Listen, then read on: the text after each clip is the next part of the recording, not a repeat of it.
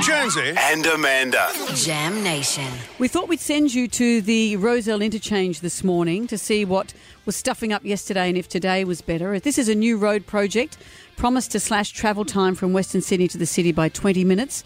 Yesterday, well, it seemed to have backfired. People were stuck in the complex network of tunnels and ramps and unfortunate signage that made people think they were going to have to pay tolls when they didn't. Here to explain what happened yesterday and how hopefully we're finding a way out of it is Howard Collins from Transport New South Wales. Howard, good morning. Good morning to you, and great to hear that Jonesy's out on the road testing it. Uh, we're keeping an eye on him on the cameras just in case he does any more wrong turns. Oh.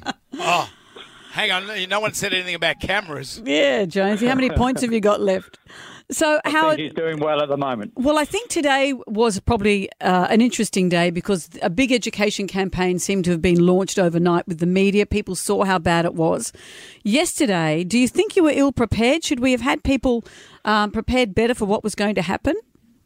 Well, there, there's always lessons learned, and I take the responsibility, you know, as the new Coordinator General, that oh, despite our social media, despite the campaigns, despite all those animations and, and three or four press conferences, I think we do need to recognise that uh, we have to make it even more blindingly obvious. And I'm just looking at the camera, which um, people are still turning away from the tunnels, but there is a big sign saying Anzac Bridge via tunnel, no toll. Um, we've got three or four of those signs. Overnight, we've repainted uh, the street so it says to the city if you're coming from the Iron Cove. Um, we could put Jonesy this way, if you like, just to make sure he's going in the right direction. But I do think people are starting. Today is better.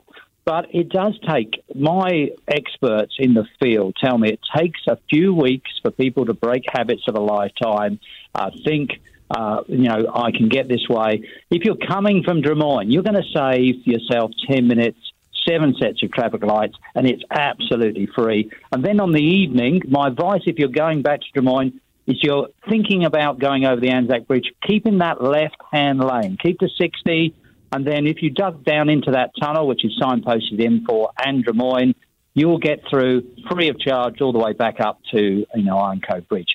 There is still queuing. We're seeing some queues now on City Westlink. Yeah. Uh, people are coming off the motorway too early. Um, stay on it if you're coming up from the M eight, for example, uh, and you'll pop out all the way, two lanes, at the bottom of the Anzac Bridge. But as my uh, real seasons experts say, look, Howard, it does take time. And even if you were personally advising people there uh, to go ahead straight, because I know I've always gone this way for the last ten years. I'm still going this way. Um, it's a slower way. Uh, yesterday, you know, apologies for people who get caught up in it. We're doing all we can to sort of listen to what, you know, your listeners have said, plus also um, even more media from early this morning trying to encourage people to use the tunnels. Because someone this morning on our pub test said, yes, you, as you mentioned, the City West, City Westlink, they said it's gone from two lanes down to one. Is that temporary? Well, the, the important thing is uh, now we've got this new uh, tunnel and motorway, we've got to make sure that flows freely. And we've only got three lanes to choose. So it gradually filters from, from three lanes to two lanes. And then there is one lane as you turn off Victoria Road onto, and that filters from the right to the two other roads which are coming out the tunnel. If we get more motorists doing the right thing, for locals who are coming from Balmain, will find it freer. And certainly off-peak, we're seeing things flow even better than we thought. It's just that peak hour time where people are still sticking to their habits of lifetime. And I do think we probably needed to do more to make people not panic that they're going to pay, you know, three or four dollars. They're going to be absolutely free. The problem is with West Connex. It's such a fantastic new uh, tunnel network that people think they're paying for it. This part from Iron Cove Bridge through into Anzac Bridge is free, and the other way round, if you're going out the city, going back to Drummoyne, it's free as well. All right. Well, thank you, and hopefully in the next few days, it, oh, you're back, Jones, it will become clearer. I mean, this is Australia's yeah. most complex underground road junction. It's massive. I was here the whole time, Amanda. Anything you'd like to ask Howard before we chop you off, Brendan? It's a wonderful piece of infrastructure, Howard, and I guess we'll all be paying for it. Thank you, mate. We'll keep an eye on you, and if you take any more turnings, you know, we'll just give us a call.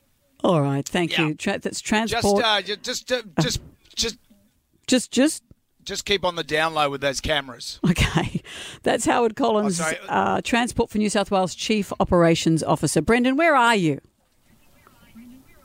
I'm just coming around to that little place uh, that I used to um, near, uh, you know, North Ryde R S L. Oh, okay. Where we get the yum char. Okay, all right. Yum char? No, thank you. Bring back the Maccas. You're not far back. You're not far from the office. Come back, soldier. We've missed you.